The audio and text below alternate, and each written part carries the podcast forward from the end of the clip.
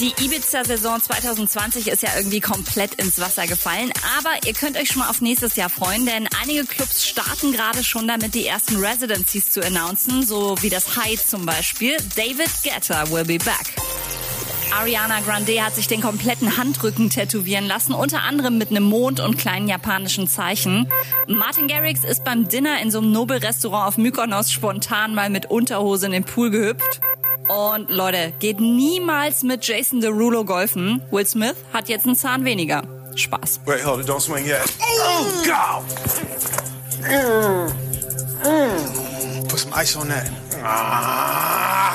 Update mit Claudi on Air. Jetzt auch als Podcast. Für tägliche News in deinem Podcast-Player. Abonniere I Love Music Update.